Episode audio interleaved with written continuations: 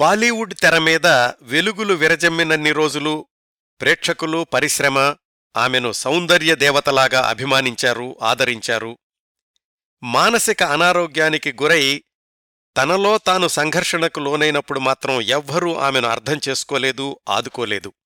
అందుకే అర్ధాంతరంగా అంతర్ధానమై మిస్టరీ లేడీగా ముద్రవేయించుకున్నారు. జీవితపు చివరి దశాబ్దంలో అందం, పేరు, ప్రతిష్ట, అభిమానులు, నిర్మాతలు, దర్శకులు అందరికీ దూరమై అదే బొంబాయిలో ఒంటరి జీవితం గడిపిన పర్వీన్ బాబీది మెరుపుల జీవితం, మరకల జీవితం, అయ్యో అనిపించే విషాద మరణం. యాదృచ్ఛికంగా ఈరోజు పర్వీన్ బాబీ అరవై తొమ్మిదవ పుట్టినరోజు. బహుశా ఆవిడ జీవించి ఉండి ఉంటే, ఆవిడ మానసిక పరిస్థితి సరిగా ఉండి ఉంటే ఎంత వైభవంగా పుట్టినరోజు జరుపుకుని ఉండేవాళ్ళో. పర్వీన్ బాబీ జీవనరేఖలు నాలుగవ భాగం, చివరి భాగం ఈరోజు. గత మూడు భాగాల్లో పర్వీన్ బాబీ జీవితంలోని అనేక ఆసక్తికరమైన సంఘటనల గురించి, మలుపుల గురించి తెలుసుకున్నాం.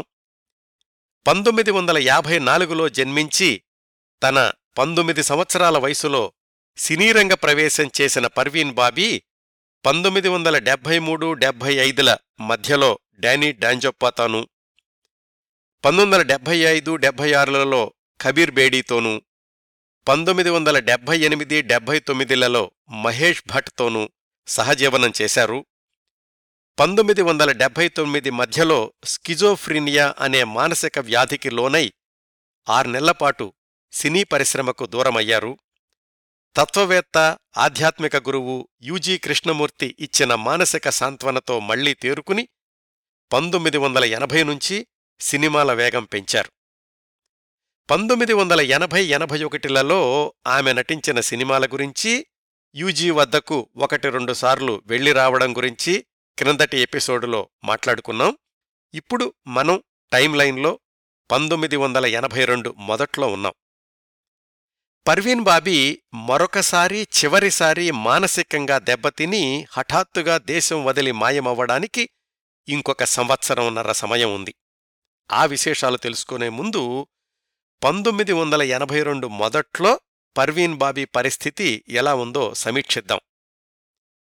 సినిమాల పరంగా చూస్తే పంతొమ్మిది వందల ఎనభై ఒకటిలో ఆమె నటించిన సినిమాలు ఐదు విడుదలయ్యాయి. క్రాంతి, ఖూన్ ఔర్ పానీ, మేరీ ఆవాజ్ సునో, ఖాలియా, రక్ష. ఆమె నట జీవితం పూర్తిగా గాడిలో పడింది. రెండేళ్ల క్రిందట జరిగిన ఆమె మానసిక విధ్వంసం పూర్తిగా ముగిసినట్లే కనిపిస్తోంది. ఈ రెండేళ్లుగా ఆమెది ఒంటరి జీవితమే. తల్లికి ఆరోగ్యం బావుండకపోతే బొంబాయి రప్పించుకుని తన దగ్గరే ఉంచుకుంది. యూజీ కృష్ణమూర్తితో సంవత్సరంన్నరగా ఎలాంటి ఉత్తర ప్రత్యుత్తరాలు లేవు. ఆయనేమో పదే పదే నువ్వు సినిమాల్లో మానేసేయి అనడం నచ్చక పర్వీన్ బాబీనే ఆయనకు దూరంగా ఉంటోంది. పంతొమ్మిది వందల ఎనభై రెండు మొదటికి దాదాపుగా ఆ యూజీని మరిచిపోయినట్లే అనిపించింది. సినిమాలే తప్ప పర్వీన్ బాబీ జీవితాన్ని ప్రభావితం చేసే శక్తులు ఏమీ లేవు అప్పటికి. ఇక్కడ్నుంచి పంతొమ్మిది వందల ఎనభై రెండులో పర్వీన్ బాబీ జీవితంలో జరిగిన కొన్ని సంఘటనల గురించి తెలుసుకుందాం.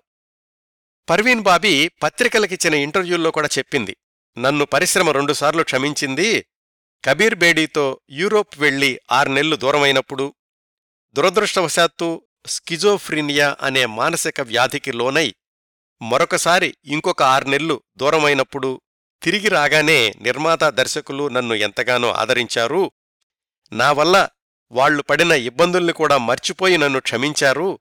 అలాగే నా అభిమానులు కూడా నా మీద చెక్కు చెదరనటువంటి ఆత్మీయత ప్రదర్శిస్తూనే ఉన్నారు. నేను ఎన్ని సంఘర్షణలకు లోనైనా నా కెరీర్ని కాపాడుతున్న నా సెక్రటరీ వేద్ శర్మని కూడా నేను ఎంతగానో అభినందించాలి. ఆయనే లేకపోతే నా వెండితెర జీవితం ఇంత సజావుగా సాగేది కాదు అని. అంతా సవ్యంగా జరిగిపోతుంటే చెప్పుకోవడానికి ఏం ఉండదు కదండి. పంతొమ్మిది వందల ఎనభై రెండు మార్చి ప్రాంతాల్లో పర్వీన్ బాబీ గురించి ఆధారాల్లేని పుకార్లు మళ్లీ మొదలయ్యాయి. నిప్పు లేకుండా పొగరాదు అనేది మామూలు సామెత కదా. నిప్పు ఛాయలు ఏమాత్రం లేకపోయినా పొగ వ్యాపించే రంగాలు రెండు, సినీ రంగం, రాజకీయ రంగం. పర్వీన్ బాబీ తీరిక లేకుండా ఉండడం, ఇంట్లో అనారోగ్యంతో ఉన్న తల్లిని చూసుకోవడం, వీటివల్ల సెక్రటరీ వేద్ శర్మ వాళ్ల ఇంటికి వచ్చేవాళ్లని నియంత్రించడం మొదలుపెట్టాడు. అదుగో పర్వీన్ బాబీకి మళ్లీ ఏదో అవుతోంది, అందుకే ఇంటికి ఎవరినీ రానివ్వడం లేదు అని చెవులు కొరుక్కోవడం మొదలుపెట్టారు పరిశ్రమ వర్గాల వాళ్లు. ఆమె అదే రోజుల్లో పూనాలో ఏదో షూటింగుకి వెళ్తే అక్కడ మానసిక వైద్యశాలకే వెళ్ళింది అని ఇంకొన్ని పుకార్లు పుట్టించారు. ఇలాంటి వాటన్నింటికీ సమాధానాలిచ్చే తీరిక లేదు ఆమెకు కానీ సెక్రటరీకి కానీ. పత్రికల వాళ్లకు మసాలా కబుర్లు చెప్పే వ్యక్తి మహేష్ భట్. ఆయన దగ్గరికి వెళ్లారు కొంతమంది పర్వీన్ బాబీ గురించి చెప్పండి అని. పంతొమ్మిది వందల ఎనభై రెండు ఏప్రిల్ నెల స్టార్డస్ట్ పత్రికకు ఆయన ఇచ్చిన ఇంటర్వ్యూలో తనకీ పూర్తిగా తెలీదు అంటూనే ఊహిస్తున్నాను అంటూ కొన్ని విషయాలు చెప్పాడు. ఇటీవలే అశాంతి సినిమా షూటింగ్ కోసమని పర్వీన్ బెంగుళూరు వెళ్ళిందట. రెండేళ్ల క్రిందట మానసిక అనారోగ్యానికి గురైనప్పుడు బెంగుళూరులో తాను ఉన్నటువంటి ఇంటికి వెళ్లి చూసిందట.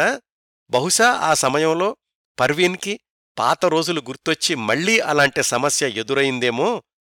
అయినా కాని పర్వీన్కొచ్చినటువంటి మానసిక వ్యాధి ఒక్కసారిగా తగ్గిపోయేది కాదు, వస్తూపోతూ ఉంటుంది. ఆమె వాడేటటువంటి మందుల ప్రభావం తగ్గుతూ ఉంటే మళ్లీ అలాంటి విపరీత ప్రవర్తన బయటపడొచ్చు, చెప్పలేం అలాంటిదేదైనా జరుగుతోందేమో అని. విచిత్రం ఏమిటంటే అదే స్టార్డస్ట్ సంచికలో పర్వీన్ బాబీ సెక్రటరీ వేద్ శర్మ ఇచ్చిన వివరణ కూడా ఉంది. మేడంకేమీ కాలేదు, పూర్తి ఆరోగ్యంగా ఉన్నారు, క్రమం తప్పకుండా షూటింగుకి వెళ్తున్నారు, ఒక్కోసారి రోజుకి రెండు షిఫ్ట్లు కూడా చేస్తున్నారు అని.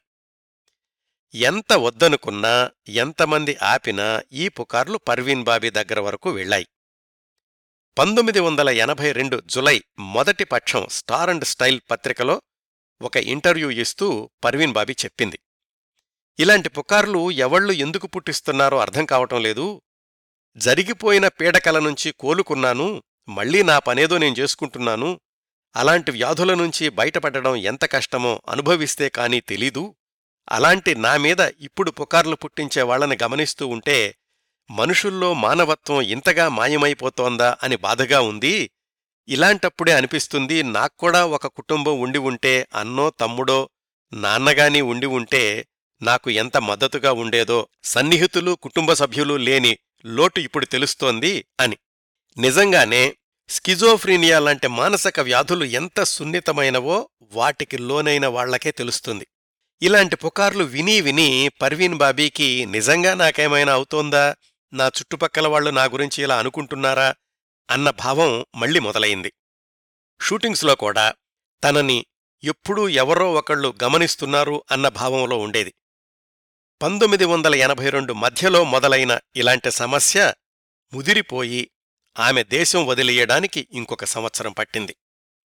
ఇంకా పంతొమ్మిది వందల ఎనభై రెండులో జరిగిన మరికొన్ని సంఘటనలేమిటంటే, ఇలాగా పర్వీన్ బాబీ ఎంత మానసిక సంఘర్షణకు లోనవుతున్నప్పటికీ షూటింగ్స్కి మాత్రం క్రమం తప్పకుండా హాజరవుతూనే ఉన్నారు. నిర్మాత దర్శకులకు ఆమె నుంచి ఏమీ ఇబ్బంది లేదు, ఆమెను అభిమానించే ప్రేక్షకుల సంఖ్య తగ్గలేదు. పంతొమ్మిది వందల ఎనభై రెండులో ఆమె నటించినవి ఏడు సినిమాలు విడుదలయ్యాయి. వాటిల్లో మూడింటిలో హీరో అమితాబ్ బచ్చన్. అవి పంతొమ్మిది వందల ఎనభై రెండు ఏప్రిల్లో విడుదలైన దేశ్ ప్రేమి, నమక్ హలాల్, పంతొమ్మిది వందల ఎనభై రెండు జులైలో విడుదలైన ఖుద్దార్. మూడు కూడా భారీ బడ్జెట్ చిత్రాలే. విడుదలైనవి ఈ మూడే అయితే ప్రకటించినవి అంటే అమితాబ్ బచ్చన్ హీరోగా పర్వీన్ బాబీ హీరోయిన్గా ప్రకటించినవి మరొక రెండు సినిమాలు, మహాన్, తాలాబాచి. ఇందులో ఈ తాలాబాచి షూటింగుకి వెళ్లకుండానే ఆగిపోయింది. కాకపోతే ఒకేసారి వరుసగా అమితాబ్తో అన్ని సినిమాల్లో కలిసి నటించడంతోటి అది మరొక పుకార్ల పరంపరకు దారితీసింది. అప్పటికీ రెండేళ్లుగా పర్వీన్ బాబీ ఒంటరిగా ఉండడం కూడా ఈ పుకార్లకు కాస్త ఊతమిచ్చింది. అమితాబ్ బచ్చన్ నంబర్ వన్ స్థానంలో ఉన్నాడు కాబట్టి ఆయన చుట్టూతా ఏ వార్త వచ్చినా గానీ సంచలనమే ఆ రోజుల్లో. పైగా కొన్నాళ్లు ఆయనకు పత్రికా విలేఖరులకు మధ్య ప్రచ్ఛన్న యుద్ధం కొనసాగడంతోటి ఆయనకు పర్వీన్ బాబీకి మధ్య ఏదో నడుస్తోంది అని పత్రికలు వ్రాయడం ప్రారంభించాయి. అమితాబ్ పర్వీన్ని తన సినిమాల్లోకి తీసుకోమని చెప్తున్నాడు అని ఇంకొన్ని వార్తలు, వాళ్ళిద్దరూ అక్కడ కనిపించారు ఇక్కడ కనిపించారు అని మరికొన్ని గాసిప్స్. నిజానికి వాళ్ళిద్దర్నీ దగ్గరగా గమనించిన వాళ్ళెవరూ కూడా ఈ పుకార్లని నమ్మలేదు. ఎందుకంటే అమితాబ్కి తన సినిమాల బిజీ తప్ప ఇంకొక వ్యాపకం ఉండేది కాదు, పర్వీన్ కూడా ఒకేసారి డజన్ సినిమాల్లో నటించేంతటి తీరికలేని షెడ్యూల్స్. అయితే అమితాబ్ బచ్చన్ అంటే పర్వీన్కి విపరీతమైన అభిమానం, ఆకర్షణ మాత్రం కొనసాగుతూ ఉండేవి. ఎవరో ఫ్రెండ్ ఒకసారి పర్వీన్ని చూడ్డానికి షూటింగ్ స్పాట్కి వెళితే, జాగ్రత్త, ఇటు కూర్చో, అవి ముట్టుకోమాకు, వాటిని కదల్చొద్దు, అవన్నీ అమితాబ్ బచ్చన్ ప్రాపర్టీసు అంటుండేదట. ఇలా వరుసగా అమితాబ్తో కలిసి నటించడం వల్ల ఆయన పట్ల పర్వీన్ అబ్సెషన్ ఏ స్థాయికి వెళ్ళిందంటే, తనే ఏదేదో ఊహించుకుని ఆయన కోసం కొన్ని సినిమాలు వదిలేసుకునేంతలాగా. ఉదాహరణకు, రాజేష్ ఖన్నా హీరోగా సావన్ కుమార్ ప్రారంభించిన షౌటెన్ అన్న సినిమాలో ముందుగా అనుకున్న హీరోయిన్ పర్వీన్ బాబీనే. అంతకుముందు రాజేష్ ఖన్నాతోటి ఒకటి రెండు సినిమాల్లో కూడా కలిసి నటించింది పర్వీన్. అమితాబ్కి రాజేష్ ఖన్నాకి వృత్తిపరమైన వైరుధ్యాలు ఉండేవి అని ఆ రోజుల్లో చాలామంది అనుకునేవాళ్లు. అందుకని షౌటెన్లో రాజేష్ ఖన్నా పక్కన నటిస్తే అమితాబ్కి కోపం వస్తుందేమోనని తానే అనుకుని ఊహించుకుని ఆ సినిమాలో నుంచి తప్పుకుంది పర్వీన్. తీసుకున్నటువంటి అడ్వాన్స్ కూడా తిరిగిచ్చేసింది. అంతలాగా అభిమానం పెంచుకుంది అమితాబ్ అంటే. ఆమె వైపు నుంచి పెరుగుతున్న అభిమానమే తప్ప అమితాబ్ వైపు నుంచి అలాంటి సూచనలేమీ ఉండేవి కావు అని వాళ్ళిద్దరి సన్నిహితులకు తెలుసు. ఇవన్నీ ఇలా జరుగుతున్న రోజుల్లోనే పంతొమ్మిది వందల ఎనభై రెండు ఆగస్టులో అమితాబ్కి కూలీ చిత్రం షూటింగ్ సమయంలో ప్రాణాంతకమైన ప్రమాదం జరగడం, నెలల తరబడి ఆయన ఆసుపత్రిలో ఉండడం జరిగింది. ఈ వివరాలన్నీ నేను అమితాబ్ బచ్చన్ గురించిన కార్యక్రమ పరంపరలో చెప్పాను. ఇంకా పంతొమ్మిది వందల ఎనభై రెండులో పర్వీన్ని చాలా ఇబ్బంది పెట్టిన ఇంకొక సందర్భం మహేష్ భట్ దర్శకత్వంలో వచ్చినటువంటి సినిమా అర్థ్. పంతొమ్మిది వందల ఎనభై రెండు డిసెంబర్లో విడుదలై ఇటు ప్రేక్షకుల ప్రశంసలు అటు అవార్డులు కూడా అందుకున్న విజయవంతమైన చిత్రం అర్థ్. ఈ సినిమాలో పర్వీన్ బాబీ నటించలేదు. అయినా కాని ఆమెను ఇబ్బందికి గురిచేసిందెందుకంటే, ఆ సినిమా నిండా తనకీ మహేష్ భట్కి మధ్య జరిగినటువంటి వ్యక్తిగత సంఘటనలు యథాతథంగా చోటు చేసుకోవడం. కొంచెం నేపథ్యానికి వెళితే, మహేష్ భట్ పర్వీన్ బాబీ ఆ రెండేళ్లు కలిసున్నప్పుడు ఆయనేమో దర్శకుడిగా పైకి రావాలని ప్రయత్నాలు చేస్తున్నాడు కదా. అప్పటికీ పర్వీన్ పేరున్నటువంటి హీరోయిన్, మరి ఆమెతోనే ఒక సినిమా తీయొచ్చు కదా. ఆ ప్రయత్నాలు కూడా చేశాడు మహేష్ భట్. పంతొమ్మిది వందల డెబ్బై తొమ్మిదిలో పర్వీన్ బాబీ మానసికంగా బ్రేక్డౌన్ అవడానికి ముందు మహేష్ భట్ తన సోదరుడు ముఖేష్తో కలిసి పర్వీన్ బాబీ హీరోయిన్గా అబ్ మేరీ బారీ అనే సినిమా తీద్దామని ప్రయత్నాలు మొదలుపెట్టాడు. కానీ అంతలోనే పర్వీన్ బాబీ అనారోగ్యం, ఆరు నెలలపాటు అంతా గందరగోళం. ఆమె తిరిగొచ్చేసరికి యూజీ కృష్ణమూర్తి సలహా మీద మహేష్ భట్ పర్వీన్కి దూరమవడం ఇవన్నీ జరిగాయి కదా. అంచేత అబ్ మేరీ బార్ సినిమా కూడా అక్కడే ఆగిపోయింది. పంతొమ్మిది వందల ఎనభై రెండులో మహేష్ భట్ అర్ధ సినిమా ప్రారంభించినప్పుడు స్టూడియోలో ఎక్కడో ఒకసారి పర్వీన్ బాబీ ఎదురయిందట. ఈ సినిమా నువ్వు చూడొద్దు, నిన్ను బాగా ఇబ్బంది పెడుతుంది అన్నాడట మహేష్ భట్. మహేష్ భట్ పర్వీన్ బాబీల సహజీవన సమయంలోని కొన్ని కొన్ని సంఘటనలని, సన్నిహిత సందర్భాలని అర్ధ సినిమాలో యథాతథంగా వాడేశాడు మహేష్ భట్. అంతవరకు పత్రికలకు, పరిశ్రమకు మాత్రమే పరిమితమైన వాళ్ల సంబంధం ఈ అర్ధ సినిమాతోటి వెండితెరకెక్కడం, శాశ్వతంగా నిలిచిపోవడం జరిగింది. ఆ సినిమా తయారవుతున్నప్పుడు అలాగే విడుదలైనప్పుడు కూడా పత్రికా విలేకరులు పర్వీన్ని పదే పదే గుచ్చిగుచ్చి ప్రశ్నలడిగేవాళ్లు. ఆ సినిమా మీ ఇద్దరి కథేనట కదా అని. అదేదో ఆయన్నే అడగండి, నాకు ఆ సినిమాకు సంబంధం లేదు అని పర్వీన్ చెప్పినప్పటికీ పత్రికలు వాళ్లనుకున్నవేవో వ్రాసేశారు. వ్యక్తిగతం అనుకున్నటువంటి సంఘటనలు వెండితెరకెక్కాయి. ఇంతకీ పర్వీన్ బాబీ అర్ధ సినిమా చూశారా లేదా అనేది అప్పటికీ ఇప్పటికీ కూడా విడని చిక్కుముడే. ఆమె కొన్ని సందర్భాల్లో అర్ధ సినిమా చూశానన్నారు, మరికొన్నిసార్లు చూడలేదన్నారు. కొంతమంది ఏం రాశారంటే, ఆమె అర్ధ సినిమా చూశారు, మానసికంగా బలహీనంగా ఉన్న ఆమె మీద ఆ సినిమా మరింతగా ప్రతికూల ప్రభావం చూపించింది, ఆ సినిమా చూశాకే ఆమెకు మళ్లీ మెంటల్ బ్రేక్డౌన్ అయింది అని. వీటిల్లో నిజానిజాలు ఎంతో తెలియవు కానీ ఆ సినిమా విడుదలైన తర్వాతి నెలల్లో పర్వీన్ బాబీలో మళ్లీ స్కిజోఫ్రీనియా లక్షణాలు బయటపడడం మొదలయ్యింది.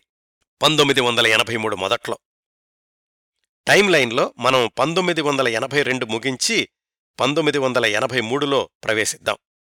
పర్వీన్ బాబీ నటించే సినిమాలు చాలా ఉన్నాయి, విడుదలవుతున్నటువంటి సినిమాలు కూడా చాలా ఉన్నాయి.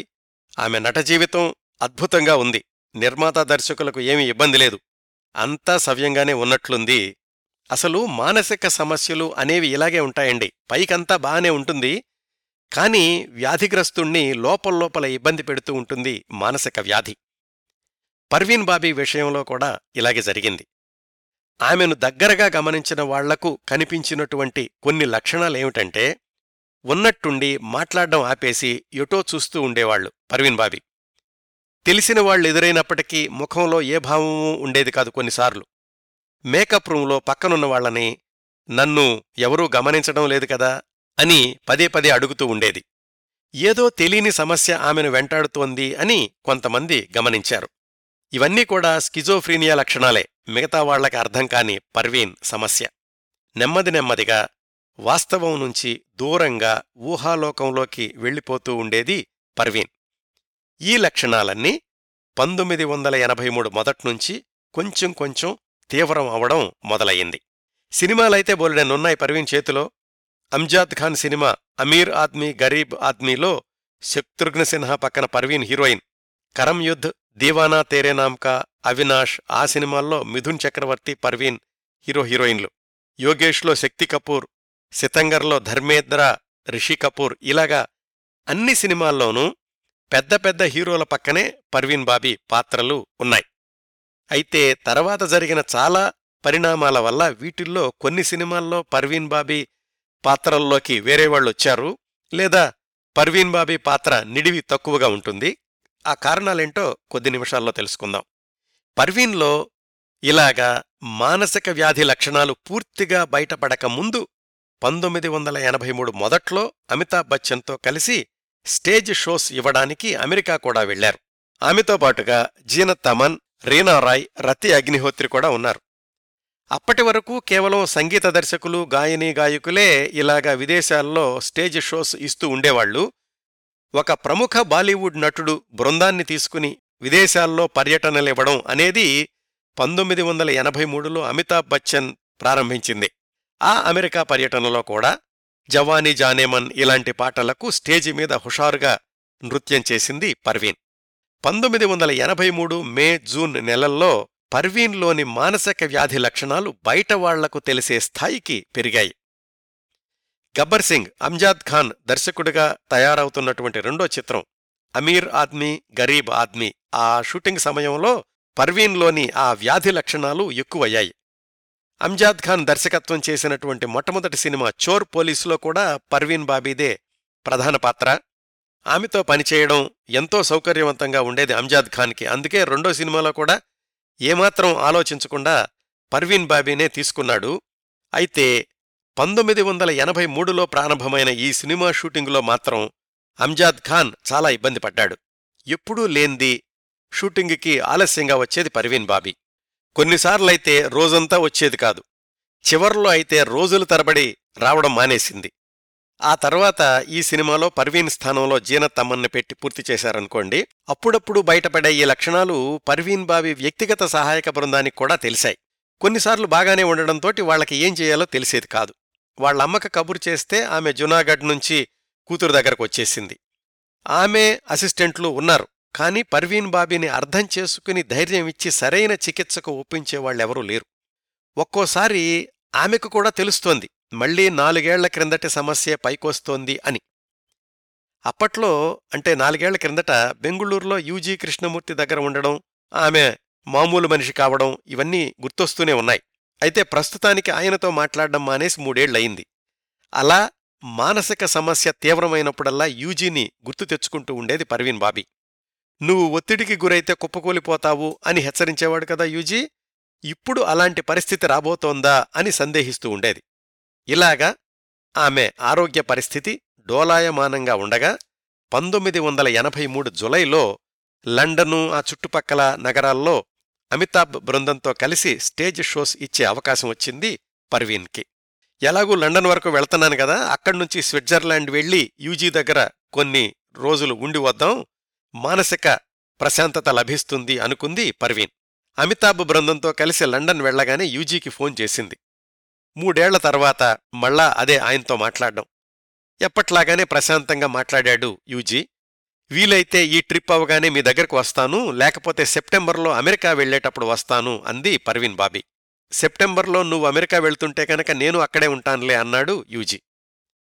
అమితాబ్ బృందం లండన్ పర్యటన విజయవంతంగా జరిగింది.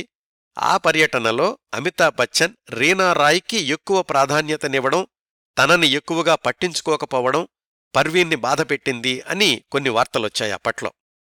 ఆ పర్యటన నుంచి జులై మూడవ వారంలో వెనక్కి బొంబాయి వచ్చేసింది. స్విట్జర్లాండ్ వెళ్లలేదు పర్వీన్. పర్వీన్ బాబీ మానసికంగా కుప్పకూలిపోవడానికి, హఠాత్తుగా దేశం వదిలి వెళ్లడానికి ఇంకొక్క వారం పది రోజులు మాత్రమే సమయం ఉంది.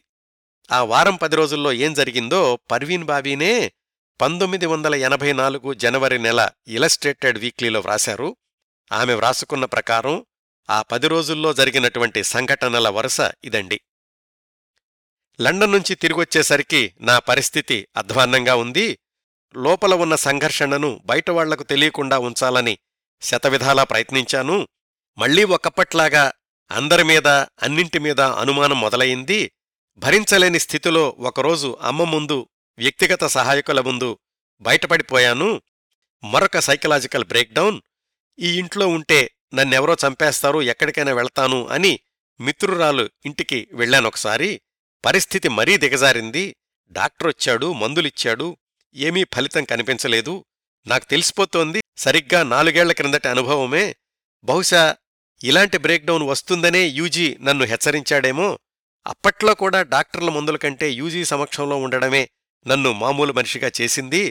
మళ్లీ ఒకసారి యూజీతో మాట్లాడాలి, నాకు సహాయం చెయ్యమని నన్ను కాపాడమని కాదు, ఒక్కసారి ఒక్కసారి తనతో మాట్లాడాలంతే. ఆ మర్నాడు పొద్దునే ఇంటికెళ్ళిపోయాను. అమ్మను చూస్తే జాలేసింది. తనకే ఆరోగ్యం బావుండలేదు, నాకేమవుతోందో అర్థం చేసుకునే స్థితిలో లేదు. యూజీ నంబరుంది కాబట్టి స్విట్జర్లాండ్ ఫోన్ చేశాను. అవతల్నుంచి సాంత్వననిచ్చే యూజీ స్వరం.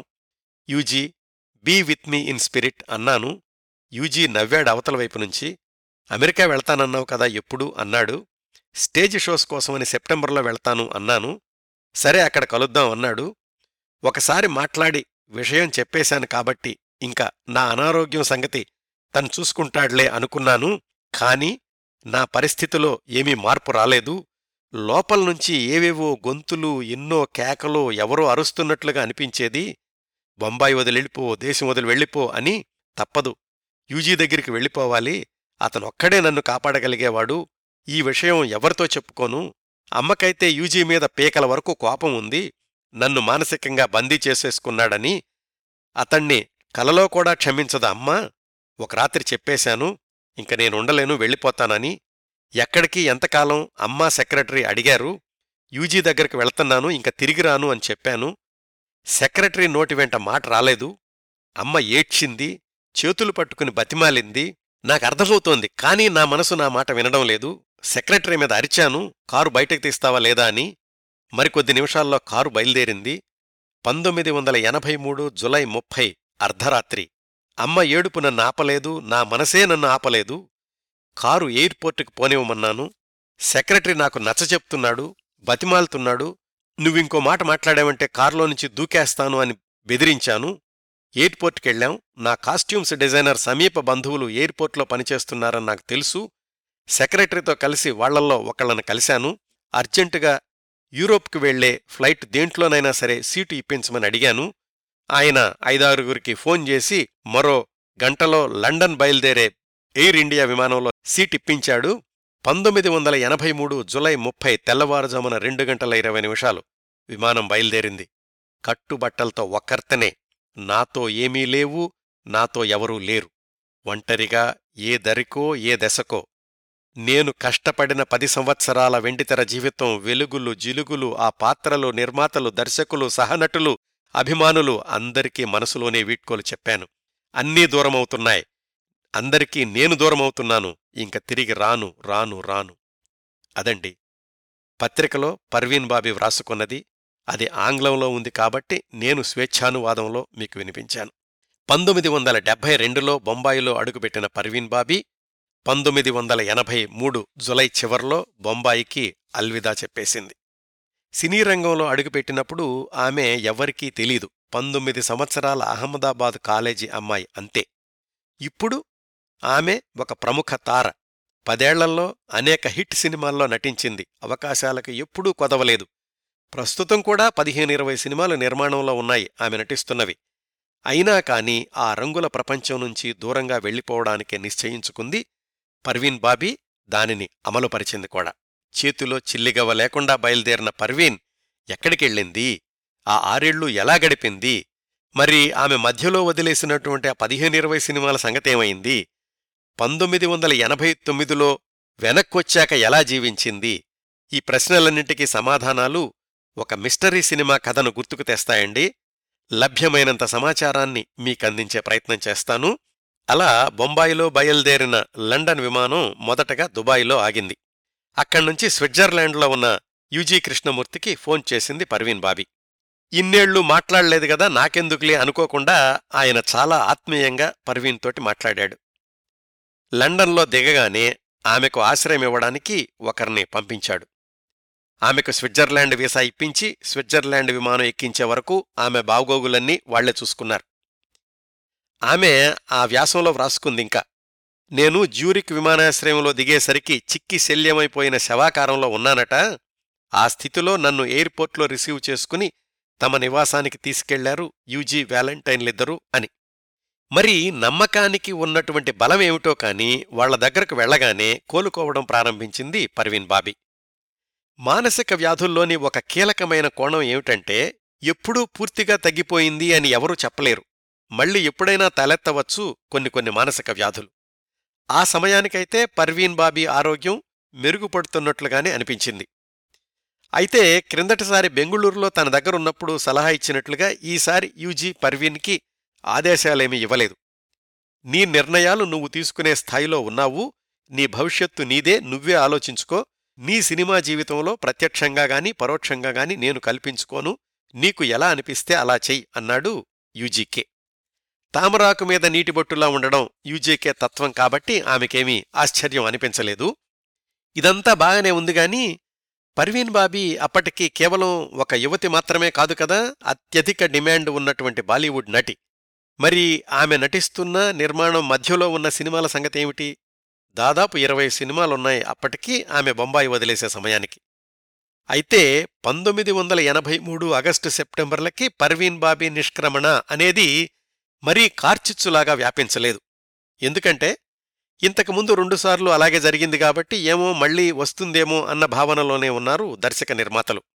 ఆ పంతొమ్మిది వందల ఎనభై మూడు ఆగస్టు సెప్టెంబర్ అక్టోబర్లో ఉన్నటువంటి పత్రికలు చాలా వరకు తిరగేశానండి. ఎక్కడా కూడా పర్వీన్ బాబీ వెళ్ళిపోయింది అన్నటువంటి వార్త లేదు. పర్వీన్ కూడా తన నిర్మాతలకు ఫోన్ చేసి తొందరలోనే వస్తాను, మీ సినిమాలు పూర్తి చేస్తాను అని చెప్పింది. పత్రికా విలేకరులు కొన్ని నెలల తర్వాత యూజీ నంబర్ తెలుసుకుని స్విట్జర్లాండ్కి ఫోన్ చేసి పర్వీన్ బాబీ సంగతి ఏమిటి అని అడిగారు. ఆయనేమో నాకేం తెలీదు, ఆమెతోటే మాట్లాడుకోండి అన్నాడు. పర్వీన్ కూడా నా విషయాల్లోకి యూజీని లాగకండి, నేను బాగానే ఉన్నాను, తొందరలోనే వస్తాను అని చెప్పింది. ఇదంతా ఆమె బొంబాయి వదిలేసినటువంటి తొలి నెలల్లో. రోజులు జరిగిన కొద్దీ పర్వీన్ నిర్ణయంలో మార్పు రాసాగింది. నేను మళ్లీ వెనక్కెళ్ళానంటే మళ్లీ సైకలాజికల్ బ్రేక్డౌన్ కావచ్చు, రంగుల ప్రపంచంలో ఉండాలంటేనేమో ఇవన్నీ భరించాలి, నన్ను నేను కోల్పోవాలి, అలా జీవించాలా, ఆ ప్రపంచానికి దూరంగా నేను నేనుగా జీవించాలా అని ఆలోచించి నేను నేనుగానే జీవించాలని నిర్ణయించుకున్నాను. నా విజయాలు, నా పేరు ప్రఖ్యాతులు, నాకొచ్చిన గుర్తింపు అన్నింటినీ వదులుకోవడానికే సిద్ధపడ్డాను, బాలీవుడ్ గుడ్ బై అనుకున్నాను అని వ్రాసుకున్నారు పర్వీన్ బాబీ ఆ ఇలస్ట్రేటెడ్ వీక్లీలోని వ్యాసంలో. ఇలా ఆమె స్విట్జర్లాండ్లో ఆరోగ్యం బాగుపడుతూ ఇంకా వెనక్కి వెళ్లొద్దు అని పర్వీన్ నిర్ణయం తీసుకుంటే అక్కడ బొంబాయిలో ఏం జరుగుతుందో చూద్దాం. పెద్ద గందరగోళమే మొదలైంది బొంబాయిలో. ఏది, ఈమె ఇంక వెనక్కి రాదు అని నిర్ధారణ అయిపోయాక దాన్ని పరిష్కరించే బాధ్యతంతా సెక్రటరీ వేదిశర్మ మీద పడింది. మొదట్లో అయితే ఇంతకు ముందులాగా కొన్నాళ్లు నిర్మాతల్ని ఆపగలిగాడు కానీ ఎక్కువ కాలం దాచలేకపోయాడు. ఈసారి ఒక్కసారి పర్వీన్ బాబీ ఇంక రాదు అని తెలిసాక నిర్మాతలు ప్రత్యామ్నాయాలు చూసుకోవడం మొదలుపెట్టారు. Kanoon Meri Mutthi Mein, Ameer Aadmi Gareeb Aadmi, Sitamgar, bond three zero three, telephone, Sultan. Parveen Babi నిష్క్రమణ వల్ల ప్రభావితమైన సినిమాల జాబితా చాలా పెద్దదే. చాలా సినిమాల్లో ఆమె స్థానంలో జీనత్ అమన్ని తీసుకున్నారు. కొన్ని సినిమాల్లో ఆమె పాత్రను మధ్యలోనే ముగించేసి కథ మార్చుకున్నారు. కొన్నింటిలో మాత్రం ఆమె మీద చిత్రీకరించిన పాటల్ని వాడుకున్నారు. మొత్తం మీద ఆమె బొంబాయి వదిలేసిన పంతొమ్మిది వందల ఎనభై మూడులో పర్వీన్ నటించినవి ఎనిమిది సినిమాలు విడుదలైతే పంతొమ్మిది వందల ఎనభై నాలుగులో మూడు, పంతొమ్మిది వందల ఎనభై ఐదులో ఐదు, ఎనభై ఎనిమిదిలో ఒకటి, తొంభై ఒకటిలో చిట్ట చివరి సినిమా ఇరాదా విడుదలయ్యాయి. ఎనభై నాలుగు, ఎనభై ఐదు, ఎనభై ఆరు ఈ సంవత్సరాల్లో బొంబాయిలో ఆమె సినిమాలు విడుదలవుతూ ఉంటే అక్కడ భూగోళానికి ఇంకొక వైపున మరో ప్రపంచంలో పర్వీన్ బాబీ జీవన ప్రయాణం కొనసాగుతోంది. ఇంకా పర్వీన్ బాబీ నట జీవిత విశేషాలను ఇక్కడ ముగించి ఆ తర్వాత రోజుల్లో ఆమె జీవితంలోని ముఖ్య ఘట్టాల గురించి తెలుసుకుందాం. యూజీ ఆయన సహయాత్రికురాలు వ్యాలంటైన్ ఎక్కువ కాలం స్విట్జర్లాండ్లో ఉంటున్నప్పటికీ చాలా రోజులు ప్రపంచంలో వివిధ ప్రదేశాలు పర్యటించేవాళ్లు అని లోగడ ఎపిసోడ్లో చెప్పుకున్నాం కదా. ఇప్పుడు అంటే పంతొమ్మిది వందల ఎనభై మూడు ఆగస్టులో పర్వీన్ వాళ్ల దగ్గరికి వెళ్ళాక పర్వీన్ని కూడా వాళ్ల పర్యటనలో భాగం చేసుకున్నారు యూజీ వ్యాలంటైన్. అప్పటికే అమెరికా వీసా ఉండడంతోటి వాళ్లతో కలిసి ప్రయాణం చేయడానికి ఏమీ ఇబ్బంది లేకపోయింది పర్వీన్కి. వాళ్లతో కలిసి అమెరికాలోని వివిధ ప్రదేశాల్లో తిరిగి కాలిఫోర్నియాలో శాన్ఫ్రాన్సిస్కో నగరానికి ఉత్తరంగా పదిహేను మైళ్ల దూరంలో ఉన్న కోర్టే మడేరా అనే ఊరికి చేరుకున్నారు యూజీ వ్యాలంటైన్, పర్వీన్ బాబీ. అక్కడ యూజీ శిష్యుడు ఒక అమెరికన్ ఉన్నాడు. ఆయనకు సొంత ఇల్లు, ఒక రెస్టారెంట్ కూడా ఉన్నాయి. వీళ్ళు ముగ్గురూ ఆ ఇంట్లో ఉండేవాళ్లు. పంతొమ్మిది వందల ఎనభై మూడు చివరి నుంచి పంతొమ్మిది వందల ఎనభై నాలుగు ఫిబ్రవరి మార్చి వరకు అక్కడే ఉన్నారు. అక్కడ పర్వీన్ బాబీని ఎవరూ గుర్తుపట్టేవాళ్లు కాదు సహజంగానే. అక్కడ ఆమె బాలీవుడ్ స్టార్ కాదు, హసీన్ దిల్రుబా కాదు, జస్ట్ యూజీ శిష్యురాలంతే. అక్కడ ఉన్న రోజుల్లోనే ఇలస్ట్రేటెడ్ వీక్లీకి వ్యాసం వ్రాసి పంపించింది ఆమె. పంతొమ్మిది వందల ఎనభై నాలుగు ఏప్రిల్ నెల మొదట్లో యూజీ వ్యాలంటైన్, పర్వీన్లు అమెరికాలో పర్యటన ముగించుకుని లండన్ వెనక్కి వచ్చేశారు. అక్కడ్నుంచి పర్వీన్ ఇండియా వెళ్లాలి, వాళ్ళిద్దరూనేమో స్విట్జర్లాండ్ వెళ్లాలి అని ప్రణాళిక. అలాగే జరిగున్నట్లయితే పంతొమ్మిది వందల ఎనభై నాలుగు ఏప్రిల్లో పర్వీన్ బాబీ బొంబాయి వచ్చి ఉండేదేమో. అనుకోనివి జరగడమే కదా జీవితం అంటే. వాళ్లు ముగ్గురూ లండన్లో దిగి ఒక మిత్రుడి ఇంటికి వెళ్లారు. అక్కడ మాటల సందర్భంలో యూజీ పర్వీన్ని అడిగాడు, ఏమిటి నీ కార్యక్రమం, ఇండియా వెళ్ళిపోయాక ఏం చేస్తావు అని. నేను ఇండియా వెళ్లను, మీతోనే ఉండిపోతాను శాశ్వతంగా అంది పర్వీన్. నాతో కొంతకాలం ఉంటానంటే పర్వాలేదు, కానీ ప్రాక్టికల్గా శాశ్వతంగా మాతో ఉండడం అనేది సాధ్యపడదు, ఆలోచించుకో, చెప్పాను కదా, నీ నిర్ణయాలు నువ్వు తీసుకోగలవు అన్నాడు యూజీ.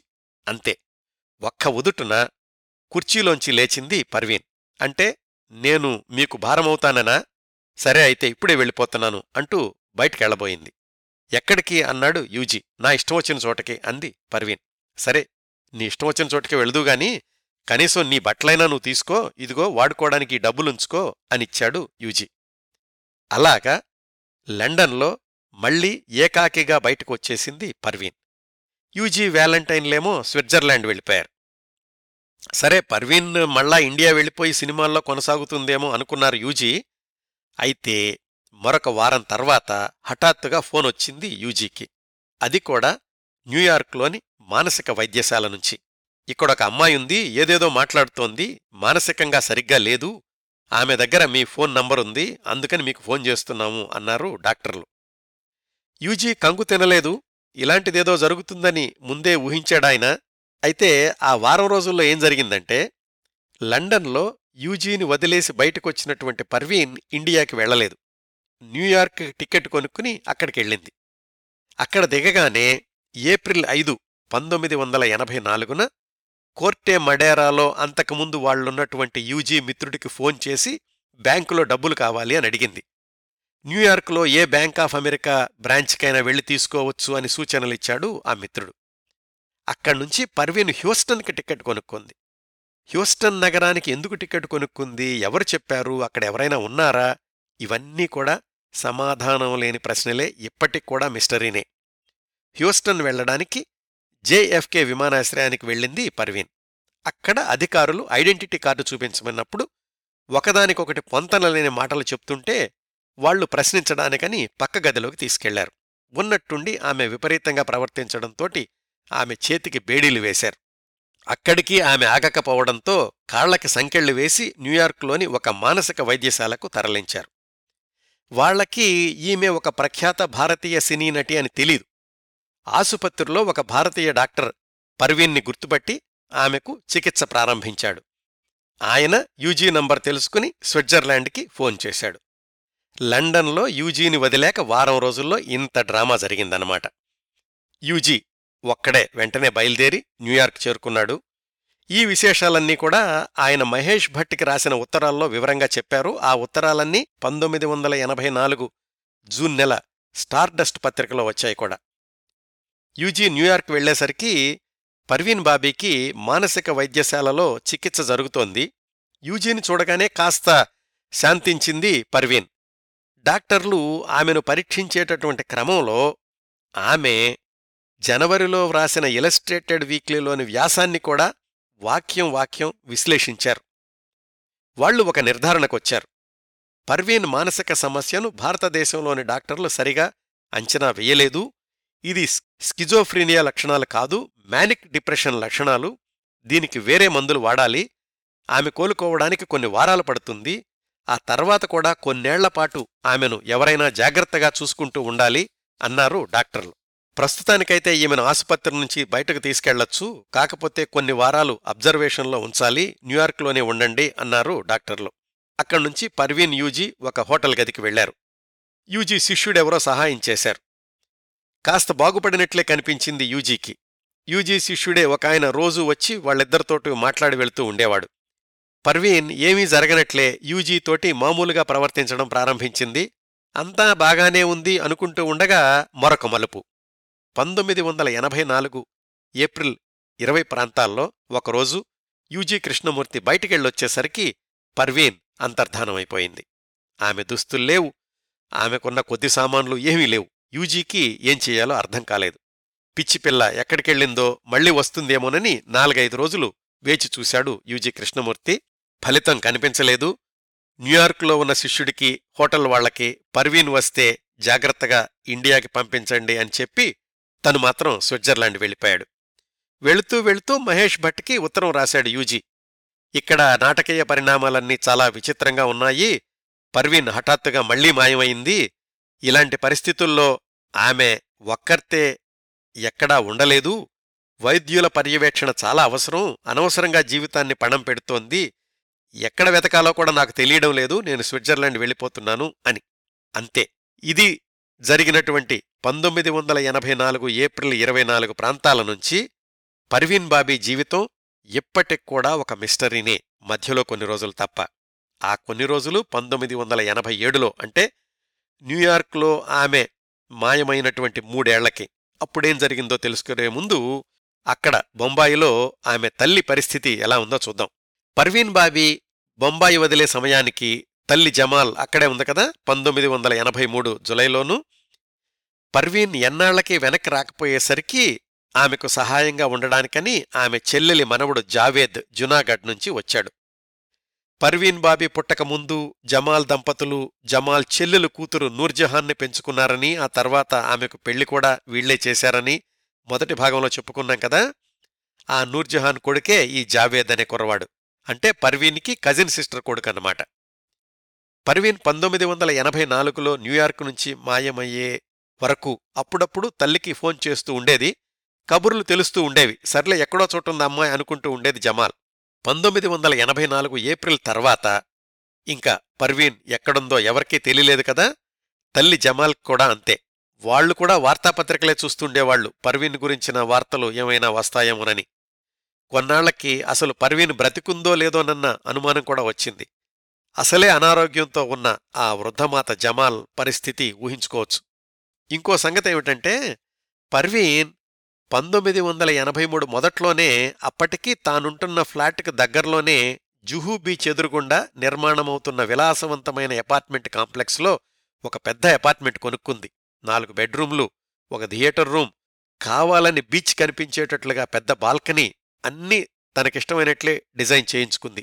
ఈ అనారోగ్యం ఉపద్రవం ఆమెను దేశం వదిలి వెళ్లేలాగా చేయకుండా ఉండి ఉంటే పంతొమ్మిది వందల ఎనభై మూడు చివరికల్లా ఆ కొత్త అపార్ట్మెంట్కి వెళ్లి ఉండాల్సింది.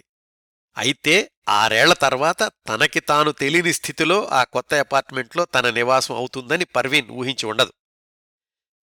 పర్వీన్ సమాచారం ఏమీ తెలియకపోయేసరికి జమాల్లు మనవడు జావేద్లు బొంబాయిలోని ఈ రెండు అపార్ట్మెంట్లకి తాళాలేసేసి మేనేజర్ వేదు శర్మకి చెప్పి వాళ్లు సొంత ఊరు జునాగఢ్ వెళ్ళిపోయారు.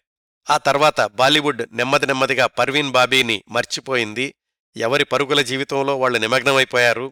డానీ, కబీర్ బేడి, మహేష్ భట్, యూజీ కృష్ణమూర్తి అందరి జ్ఞాపకాల్లోనూ మసకేసిన వెన్నెలలా మిగిలిపోయింది పర్వీన్ బాబీ. మూడేళ్లు గడిచాయి. పంతొమ్మిది వందల ఎనభై ఏడులో జునాగఢ్లో ఉన్న పర్వీన్ తల్లికి హఠాత్తుగా ఒక ఫోన్ వచ్చింది. అమెరికాలోని టెక్సాస్ రాష్ట్రంలోని హ్యూస్టన్ నగరం నుంచి ఒక లాయర్ దగ్గర్నుంచి, మీ అమ్మాయంట కదా, పేరు కూడా సరిగ్గా చెప్పడం లేదు, ఇక్కడ పోలీస్ లాకప్లో ఉంది అని. అక్కడేం జరిగిందంటే, ఎవ్వరితోనూ సంబంధం లేకుండా హ్యూస్టన్లో అతి చవకగా లభించే ఒక అపార్ట్మెంట్లో ఉంది పర్వీన్. మానసికంగా కోలుకోలేదు. పర్యాటక వీసా ఉంది కాబట్టి ఆరు నెలలకొకసారి దేశం బయటికెళ్లి వీసా పొడిగించుకుంటూ ఉండేది. డబ్బులెక్కడ్నుంచి వచ్చాయి, రోజూ ఏం చేసేది ఎవ్వళ్ళకి తెలీదు. పంతొమ్మిది వందల ఎనభై ఏడులో ఒకరోజు హ్యూస్టన్లో పోస్టాఫీస్కి వెళ్ళింది పర్వీన్ బాబీ. అక్కడ వాళ్లతోటి ఏదో తగదా పెట్టుకుంది. ఆమె ప్రవర్తన కాస్త శృతి మించడంతో పోలీసులొచ్చారు. తీసుకెళ్లి లాకప్లో పెట్టారు. ఎవరో గుర్తుపట్టడంతో ఒక భారతీయ లాయర్ కల్పించుకుని పర్వీన్ని విడిపించింది. ఆ లాయర్ వాళ్ల నాన్నగారు అహ్మదాబాదులో ఉంటారు. అట్లా వాళ్ల నాన్నగారికి ఫోన్ చేసి జునాగఢ్ నంబర్ సంపాదించి జమాల్కి ఫోన్ చేసింది ఆ లాయర్. జునాగఢ్లో జమాల్ బాగోగులు చూసుకుంటూ ఉన్నాడు మనవడు జావేద్. కనీసం మూడేళ్ల తర్వాత అయినా పర్వీన్ జీవించి ఉంది అన్న విషయం తెలుసుకుని జమాల్ కాస్త ఊరట చెందింది. కానీ ఈ అమెరికా ఏమిటి, పోలీస్ లాకప్ ఏమిటి, ఆమెకేమీ అర్థం కాలేదు. జావేద్ని వెంట తీసుకుని అమెరికా వెళదాము అని నిర్ణయించుకుంది జమాల్. అయితే జావేద్కి వీసా రాలేదు. జమాల్ ఒక్కరితే వెళ్లడం కష్టం, వృద్ధాప్యం, పైగా భాష రాదు. అమెరికా వెళ్లేవాళ్లెవరైనా ఉన్నారని వెతికి వాళ్లతోటి జమాల్ని హ్యూస్టన్కి పంపించేటటువంటి ఏర్పాట్లు చేశాడు జావేద్. నాలుగేళ్ల తర్వాత దేశం కాని దేశంలో ఒక పాత అపార్ట్మెంట్లో మురికి గదిలో పూర్తిగా రూపుమారిపోయిన కూతుర్ని చూసి జమాల్ నివ్వెరపోయింది. కంట నీళ్లు పెట్టుకుంది. పర్వీన్ మొహంలో అయితే ఆశ్చర్యమూ లేదు, ఆనందమూ లేదు. ఒక నెల రోజులు కూతురు దగ్గరే ఉంది జమాల్. కొన్ని రోజులు మామూలుగానే ఉండేది, మరికొన్ని రోజులు విపరీతంగా ప్రవర్తిస్తూ ఉండేది పర్వీన్. ఆమె పరిస్థితి బాగున్నప్పుడు జమాల్ చెప్పేది, బాగానే ఉన్నావు కదా, రామ్మా వెనకెళ్ళిపోదాం అని. మళ్లీ బొంబాయి వెళదాం అన్న మాట విన్నప్పుడల్లా చిరాకు పడేది, విపరీతంగా ప్రవర్తించేది పర్వీన్. ఒక నెల రోజుల తర్వాత ఇంకా కూతుర్ని మార్చడం, వెనక్కి తీసుకెళ్లడం అసాధ్యమనిపించింది జమాల్కి. ఆ వయసులో మరి ఆమె చేయగలిగింది కూడా ఏమీ లేదు. నిస్సహాయంగా, ఇష్టం లేకపోయినా పర్వీన్ అక్కడే వదిలేసి భారతదేశం జునాగఢ్ వెళ్ళిపోయింది జమాల్. అయితే ఈ సంఘటనల వల్ల బొంబాయిలో పర్వీన్ సన్నిహితులు కొంతమందికి పర్వీన్ హ్యూస్టన్లో ఉంటోంది అన్న సంగతి తెలిసింది. ఆమెకు కొంతకాలం కాస్ట్యూమ్స్ డిజైనర్గా పనిచేసిన జెరెక్సెస్ అనే అతను ఏదో పనిమీద అమెరికా వెళ్తూ పర్వీన్ సెక్రటరీ దగ్గర హ్యూస్టన్ అడ్రస్ తీసుకుని పర్వీన్ చూడ్డానికని వెళ్లాడట.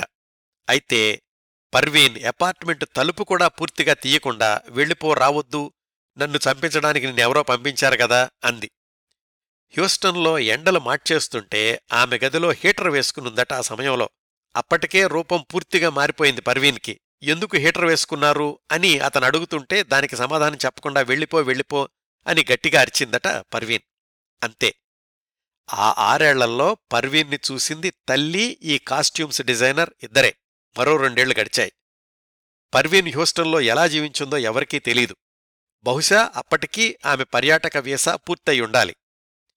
పంతొమ్మిది వందల ఎనభై తొమ్మిది నవంబర్ మొదటి వారంలో పర్వీన్ బాబీ సెక్రటరీ వేద్ శర్మకి ఫోన్ చేసింది హఠాత్తుగా.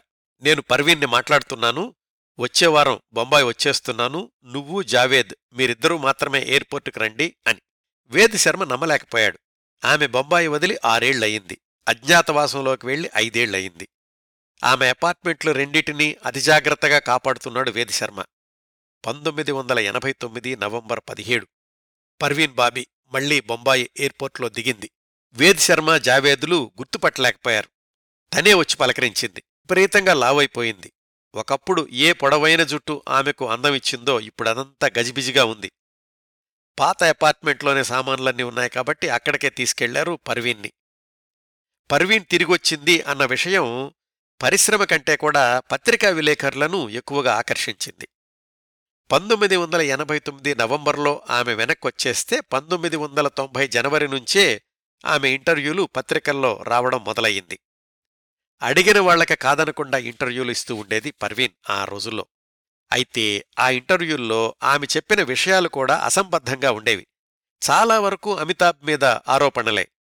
నేను మాయమవడానికి అమితాబే కారణం, ఆయన మనుషులే నన్ను కిడ్నాప్ చేశారు, వాళ్లు నాకు ఇంజెక్షన్లిచ్చారు, అందుకే ఇలా లావైపోయాను, నాకు తెలియకుండా నా జీవితాన్ని అమితాబ్ నియంత్రిస్తున్నాడు, అమితాబ్కి అంతర్జాతీయ నేరస్థులతో సంబంధాలున్నాయి, ఇలాగా ఏవేవో చెబుతూ ఉండేది. ఇంటర్వ్యూ చేయడానికి వెళ్లిన పత్రికా విలేకరులు కూడా పర్వీన్ తోటి చిత్ర విచిత్రమైన అనుభవాలు ఎదురవుతూ ఉండేవి. ఇంటర్వ్యూ మధ్యలో కరెంటు పోతే అదిగో అమితాబే కరెంటు తీసేయించాడు అంటూ ఉండేది. ఇంకా కొన్నిసార్లు కబీర్ బేడీ గురించి, మహేష్ భట్ గురించి కూడా తీవ్రమైన ఆరోపణలు చేసేది. నాకు తెలియకుండానే నా శరీరంలో ఏవో ఎలక్ట్రానిక్ చిప్పులు పెట్టారు, నేను చేసేదంతా వాళ్లకు తెలుస్తోంది, ఇట్లాగా పొంతన లేకుండా మాట్లాడుతూ ఉండేది. తల్లి జమాల్, చెల్లెలి కొడుకు జావేద్ కూడా బొంబాయి వచ్చేసి పర్వీన్ దగ్గరే ఉన్నారు. తల్లి అంటుండేది, ఎందుకు ఎప్పుడు అలా అందరినీ తిడుతూ ఉంటావు, ఒకసారి డాక్టర్కి చూపించుకోరాదా అని. మళ్లీ తల్లి కూతుళ్ల మధ్య తగాదాలొచ్చేవి. జమాల్కి విసుగొచ్చి జునాగఢ్ వెళ్ళిపోయినప్పటికీ కూతురి మీద జాలితోటి మళ్లీ వెనక్కొచ్చేసేది. పంతొమ్మిది వందల తొంభైలలోనే తాను ఉంటున్న పాత అపార్ట్మెంట్ అమ్మేసి జుహూలోని కొత్త అపార్ట్మెంట్కి మారింది పర్వీన్. దీని మూలంగా డబ్బులకి ఇబ్బంది లేకపోయింది, విలాసవంతమైన ఇల్లు, కావాల్సినంత సంపద, కానీ జీవితము, మనసు అదుపులో లేవు. ఆమె ఇంటర్వ్యూలు చదివి పరిశ్రమ వాళ్లు కూడా ఎవ్వరూ ఆమె దగ్గరకు రావడానికి ధైర్యం చేయలేదు. కొత్త అపార్ట్మెంట్లోకి మారాక ఇంటీరియర్ డెకరేషన్ బిజినెస్ పెడదాము అని మొదలుపెట్టి ఏర్పాట్లన్నీ చేసుకుంది పర్వీన్ బాబీ. బిజినెస్ కార్డులు ప్రింట్ చేయించింది. తెలిసిన పాత మిత్రుల ఇళ్లకు వెళ్లేది. అయితే కాసేపు మామూలుగానే మాట్లాడాక మళ్లీ అమితాబ్ బచ్చన్ నన్ను వెంటాడుతున్నాడు, సిఐఏ వాళ్లు నా మెదడులో చిప్పు పెట్టారు, ఇలాగా ఏవేవో చెప్పేది. వినేవాళ్లకు భయం వేసేది. ఆ బిజినెస్ కూడా మొదలు కాకుండానే ఆగిపోయింది. పంతొమ్మిది వందల తొంభై నుంచి రెండు వేల ఐదు వరకు పర్వీన్ బాబీ జీవితం ఆ కొత్త అపార్ట్మెంట్లోనే గడిచింది. ఎక్కువగా బయటకు వెళ్లేది కాదు. వెళితే ఎవరు చంపేస్తారోనని భయం. ఎవరన్నా తనతో మాట్లాడడానికి ఇంటర్వ్యూకి వస్తే ముందుగా టేప్ రికార్డ్ ఆన్ చేసేది. అంతా రికార్డ్ అయి ఉండాలి, లేకపోతే సిఐఏ వాళ్లు నన్ను వేధిస్తారు అంటూ ఉండేది. పెయింటింగ్స్ వేయడం, నోట్ పుస్తకాల్లో రోజంతా ఏదేదో వ్రాసుకోవడం చేస్తూ ఉండేది. పుట్టుకతో ముస్లిం అయిన పర్వీన్ పంతొమ్మిది వందల తొంభై ఏడులో క్రైస్తవ మతాన్ని స్వీకరించింది. అది కూడా తన ఇంటి దగ్గరున్నటువంటి చర్చిల్లో కాకుండా దూరంగా మలబార్ హిల్లో ఆల్ సెయింట్ చర్చిలో. ఆ రోజుల్లో ఆమె చేసిన చాలా పనుల్లాగే ఇలాగా క్రైస్తవ మతంలోకి మారడానికి కూడా బలమైన కారణాలేమీ కనపడవు. ఆ తర్వాత కూడా ఎక్కువగా చర్చికి వెళ్లేది కాదు. అయితే అది జరిగిన దగ్గర్నుంచి చర్చి ఫాదర్లకి క్రిస్మస్ పార్టీలు ఏర్పాట్లు చేస్తూ ఉండేది పర్వీన్. మధ్యలో ఒకసారి వివిధ దేశాల వాళ్లు తనను చంపడానికి ప్రయత్నిస్తున్నారు అని కోర్టులో కేసు వేయడానికి ప్రయత్నిస్తే కోర్టు అది నిరాధారం అని కొట్టిపడేసింది. కొన్నాళ్లు ఆ కేసు పేపర్లు తయారు చేయడం, పేపర్ కట్టింగ్స్ అన్నీ సేకరించడం ఆ పనుల్లో ఉండేది. ఒకసారైతే బొంబాయి బాంబు పేలుళ్లలో సంజయ్ దత్ హస్తం ఉంది అనడానికి నా వద్ద ఆధారాలున్నాయి, రేపు కోర్టులో సమర్పిస్తాను అని చెప్పింది. పత్రికా విలేకరులంతా కోర్టుకెళ్లారు. పర్వీన్ బాబీ కోర్టుకు రాలేదు. ఇట్లాగా అనూహ్యమైన పనులు చేస్తూ ఉండేది ఆ సంవత్సరాల్లో. రెండు వేల రెండులో తల్లి జమాల్ చనిపోయింది కూతురు దగ్గరే. అక్కడ్నుంచి పర్వీన్ బాబీ ఆరోగ్యం మరింతగా దిగజారింది. ఇప్పుడింకా పూర్తిగా ఏకాకి, ఇంట్లో నుంచి బయటకు ఎక్కువగా వెళ్లేది కాదు. ఇల్లు శుభ్రం చేయడానికి వచ్చే పనిమనిషిని కూడా రోజూ రావద్దు, రెండు రోజులకోసార్రా అని చెప్పి పంపించింది. డబ్బులు అవసరమైతే అపార్ట్మెంట్ నుంచి తాను బయటకు వెళ్లకుండా వాచ్మ్యాన్కి చెక్కిచ్చి పంపించేది. రెండు వేల మూడులో తన నలభై తొమ్మిదవ పుట్టినరోజు, రెండు వేల నాలుగు ఏప్రిల్లో తన యాభైవ పుట్టినరోజుకి మాత్రం అప్పట్లో పరిచయం ఉన్న మిత్రుల్ని, చర్చి ఫాదర్లని పిలిచింది. పరిశ్రమలో అంతకుముందు ఆమెతో పనిచేసిన వాళ్లు మాత్రం ఎవ్వరూ ఆమె దరిదాపుల్లో కూడా రాలేదు. ఆమె యాభైవ పుట్టినరోజు జరుపుకున్న తొమ్మిది నెలలకి రెండు వేల ఐదు జనవరి ఇరవై రెండున జుహూ పోలీస్ స్టేషన్కి ఒక ఫోన్ వచ్చింది పర్వీన్ బాబీ అపార్ట్మెంట్ నుంచి. పర్వీన్ బాబీ నుంచి చాలా ఫోన్ కాల్స్ వస్తూ ఉండేవి. ఇటీవలే రావడం లేదు. ఆ సమయానికి ఏదో ఆమె కంగారులో చేసుంటుందిలే అనుకున్నారు పోలీస్ స్టేషన్ వాళ్లు. అయితే ఈసారి ఫోన్ వచ్చింది పర్వీన్ బాబీ నుంచి కాదు, ఆ అపార్ట్మెంట్ బిల్డింగ్ మేనేజర్ నుంచి. రెండు రోజులుగా పర్వీన్ బాబీ అపార్ట్మెంట్ తలుపులు తెరవలేదు. పాల ప్యాకెట్లు వార్తాపత్రికలు గుమ్మం దగ్గరే పడున్నాయి. మాకేదో అనుమానంగా ఉంది అని. జుహూ పోలీస్ స్టేషన్ నుంచి ఇన్స్పెక్టర్ తన సిబ్బందితోటి వెళ్లాడు. బలవంతంగా అపార్ట్మెంట్ తలుపులు తెరిచారు. బెడ్ మీద షార్ట్సు టీషర్టులో విగతజీవిగా పడుంది పర్వీన్ బాబీ. కొద్ది వారాల ముందే కాలిమీద పుండై నడవలేకపోతున్నానని చక్రాల కుర్చీ తెప్పించుకుంది. ఆ చక్రాల కుర్చీ మంచం పక్కనే ఉంది. ఒక కాలుకి కట్టుకట్టు ఉంది. డయాబెటిస్ వల్ల కాలికి గాయం పెద్దదైనట్లుంది. గదంతా దుర్వాసన. గదిలో వస్తువులు కూడా చిందరవందరగా పడున్నాయి. అసంపూర్తిగా ఉన్న పెయింటింగ్సు, ఎక్కడ పడితే అక్కడ విసిరేసిన పేపర్లు, ఆమె వ్రాసుకున్న నోట్బుక్సు, మధ్యలో ప్రాణం లేని పర్వీన్ బాబీ. చివరి రోజుల్లో పర్వీన్ బాబీ కేవలం కోడిగుడ్లు పాలు మాత్రమే తీసుకునేదట. ఎందుకంటే మిగతా ఏ ఆహార పదార్థం తెప్పించినా దాంట్లో ఎవరో ఏదో కలిపారు అనుకుంటూ ఉండేది. కొన్ని కోడిగుడ్లు, రెండు రోజుల క్రిందటి పాలగ్లాసు మాత్రం ఆమె మంచం పక్కనున్నాయి. దశాబ్దం పాటు బాలీవుడ్ డ్రీమ్ స్టార్గా వెలుగొందిన పర్వీన్ బాబీ ఇప్పుడు మరణానికి ముందు ఏకాకిగా, మరణంలోనూ ఏకాకిగా, అందమంతా ఆవిరై, తెలివితేటలన్నీ మానసిక వైకల్యానికి బలై, పదిమందికి పరిహాస వస్తువై అభాగ్యురాలుగా నిష్క్రమించింది పర్వీన్ బాబీ. అక్కడ్నుంచి ఆమె మృతదేహాన్ని ఆసుపత్రికి తీసుకెళ్లారు. పోస్టుమార్టం చేసిన డాక్టర్లు ఆమె చనిపోయి రెండు రోజులయ్యుంటుంది అని నిర్ధారించారు. చనిపోయే ముందు ఇబ్బంది పడినటువంటి లక్షణాలేమీ లేవు. ఆర్గాన్ ఫెయిల్యూర్స్ వల్ల చనిపోయింది అని రిపోర్టులో వ్రాశారు. పోస్టుమార్టం చేసిన ఆసుపత్రిలో ఆమె మృతదేహాన్ని తీసుకోవడానికి వెంటనే ఎవరూ రాకపోతే అనాథ శవం అని ట్యాగ్ తగిలించారు. ఆమె మృతదేహానికి token number sixty two unclaimed body number sixteen అని నంబర్లిచ్చారు. నిజానికి పర్వీన్ బాబీ అనాథ కాదు, అభాగ్యురాలు. పర్వీన్ బాబీ మరణవార్త విని మర్నాడు బోలెడంతమంది వచ్చారు. మేమే ఆమె బంధువులము, మేం ఫలానా మేం ఫలానా అంటూ. ఎవరు నిజమైన బంధువులో ఎవరు నకిలీ బంధువులో ఎవళ్ళకి తెలీదు. పర్వీన్ బాబీ జీవించి ఉండగా వాళ్లల్లో ఎవ్వరూ పర్వీన్ బాబీ వైపు కన్నెత్తి చూసిన దాఖలాలు కూడా లేవు.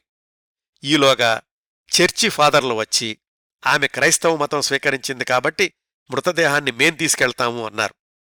చివరికి గుజరాత్ నుంచి వచ్చిన ఫర్హాద్ సుల్తాన్ అనే బంధువుకి పర్వీన్ బాబీ మృతదేహాన్ని అప్పగించారు. రెండు వేల ఐదు జనవరి ముప్పై రాత్రి తొమ్మిది గంటల నలభై నిమిషాలకు జుహూ ముస్లిం శ్మశాన వాటికలో ఆమె మృతదేహాన్ని ఖననం చేశారు. చాలా కొద్దిమంది సన్నిహితులు మాత్రమే హాజరయ్యారు. వాళ్లల్లో డానీ డాంజప్ప, కబీర్ బేడి, మహేష్ భట్లు ఉన్నారు అని కొన్ని పత్రికలు వ్రాశాయి. వాళ్లు లేరు అని ఇంకొన్ని పత్రికలు వ్రాశాయి. ఏదేమైనా యాభై సంవత్సరాల పది నెలల వయసులో అలా ముగిసింది పర్వీన్ బాబీ జీవితం. పర్వీన్ బాబీ జీవితాన్ని ఒక్కసారి విహంగవీక్షణంలాగా సమీక్షిస్తే, సినిమాల్లోకి రాకముందు ఇరవై ఏళ్ల జీవితం, సినిమాల్లో పదేళ్ల జీవితం, సినిమాల తర్వాత ఇరవై ఏళ్ల జీవితం, ఒక ఏడాది అటు ఇటుగా అనుకోండి. పర్వీన్ బాబీ సహజీవనం చేసిన ఐదారు సంవత్సరాలు తప్ప జీవితాంతం ఒంటరే. ఆమెకు పరిచయమైన మగవాళ్లందర్నీ చూస్తే సెక్రటరీ వేద్ శర్మ ఒక్కడే ఆమె నుంచి ఏమీ ఆశించకుండా జీవితాంతం నమ్మకమైన సేవకుడులాగా ఉన్నాడు అనిపిస్తుంది. తత్వవేత్త యూజీ కృష్ణమూర్తి తొలి దశలో పర్వీన్ బాబీ కోలుకోవడానికి సహాయం చేశాడు. కానీ రెండోసారి నీ దోవ నువ్వే చూసుకో అనడంతోటి అసలే మానసిక వ్యాధితో ఉన్న పర్వీన్ బాబీ పరిస్థితి మరింతగా దెబ్బతింది, అజ్ఞాతవాసానికి దారితీసింది అని అర్థమవుతుంది మనకి. ఆమెతో సహజీవనం చేసిన ముగ్గురు, డానీ డాంజప్ప, కబీర్ బేడి, మహేష్ భట్లు, తమ బంధం ముగియగానే మళ్లీ పర్వీన్ బాబీ క్షేమ సమాచారాల గురించి గాని ఆమె అనారోగ్యం గురించి గాని పెద్దగా పట్టించుకున్నట్లు కనిపించదు. తొలి దశలో చెదురుమదురు సహాయాలు తప్ప. అమెరికాలో అజ్ఞాతవాసం నుంచి వెనక్కొచ్చాక చివరి పదిహేను సంవత్సరాలు అయితే ఎవ్వళ్ళూ ఆమెను పలకరించను కూడా లేదు. ఆ పదిహేనేళ్లలో, అంటే పంతొమ్మిది వందల తొంభై జనవరి నుంచి రెండు వేల ఐదు జనవరి దాకా ఆమె మానసికంగా ఎంతగానో కృంగిపోయి విపరీతంగా ప్రవర్తిస్తున్నప్పుడు ఎవళ్లైనా కాస్త శ్రద్ధ తీసుకుని సరైన చికిత్స చేయించినా ఆమె పరిస్థితి మెరుగుపడి ఉండేదేమో. అప్పట్లో పర్వీన్ని సంరక్షించాలి అంటే అవసరమైనవి సానుభూతి, సహనం, అర్థం చేసుకునే మనస్తత్వం. ఆ చివరి రోజుల్లో అలాంటి వాళ్ళెవరూ ఆమెకు దగ్గరగా రాకపోవడం అనేది ఆమె దురదృష్టం అనుకోవాలి. ఆమె ఉచ్ఛస్థాయిలో ఉండగా ఆమె చుట్టూ తిరిగిన వాళ్లంతా అప్పుడు బొంబాయిలోనే ఉన్నారు, ఆమె కూడా బొంబాయిలోనే ఉంది. అయినా కానీ ఎవ్వరూ ఆమె వైపు కన్నెత్తి చూడలేదు, వైద్యపరంగా సహాయం అందించే ప్రయత్నమూ చేయలేదు. ఇటు యూజీ అయినా మళ్లీ ఆమెను ఓదార్చే అవకాశం కూడా తీసుకోలేదు. ఒకప్పుడు ఎందరికో కలల రాణి, చివరి దశాబ్దంన్నర ఏకాంతంలో తన మనసుకి తానే బందీ అయిపోయిన అభాగ్యురాలు, తల్లి కూడా మరణించాక తోడు నీడ ఎవరూ లేని ఒంటరి, మానసిక వ్యాధికి లోనయ్యాక ఆమె నిస్సహాయ స్థితిని తలుచుకుంటే అయ్యో పాపం అనిపిస్తుంది, పాపం పర్వీన్ అనాలనిపిస్తుంది. ఇదండి పర్వీన్ బాబీ గురించి నేను సేకరించగలిగినంత సమాచారం. ఈ కార్యక్రమ పరంపరను ఇంతటితో ముగిస్తున్నాను. ఈ కార్యక్రమాలను ఆదరించి అభిమానిస్తున్న శ్రోతలందరకు హృదయపూర్వకంగా కృతజ్ఞతలు తెలియచేస్తున్నాను. మళ్లీ వారం మరొక మంచి కార్యక్రమంతో కలుసుకుందాం. అంతవరకు నవ్వుతూ ఉండండి, మీ నవ్వులు పది మందికి పంచండి. ప్రస్తుతానికి మీ దగ్గర సెలవు తీసుకుంటోంది సదా మీ ఆదరాభిమానాలను కోరుకునే మీ కిరణ్ ప్రభ.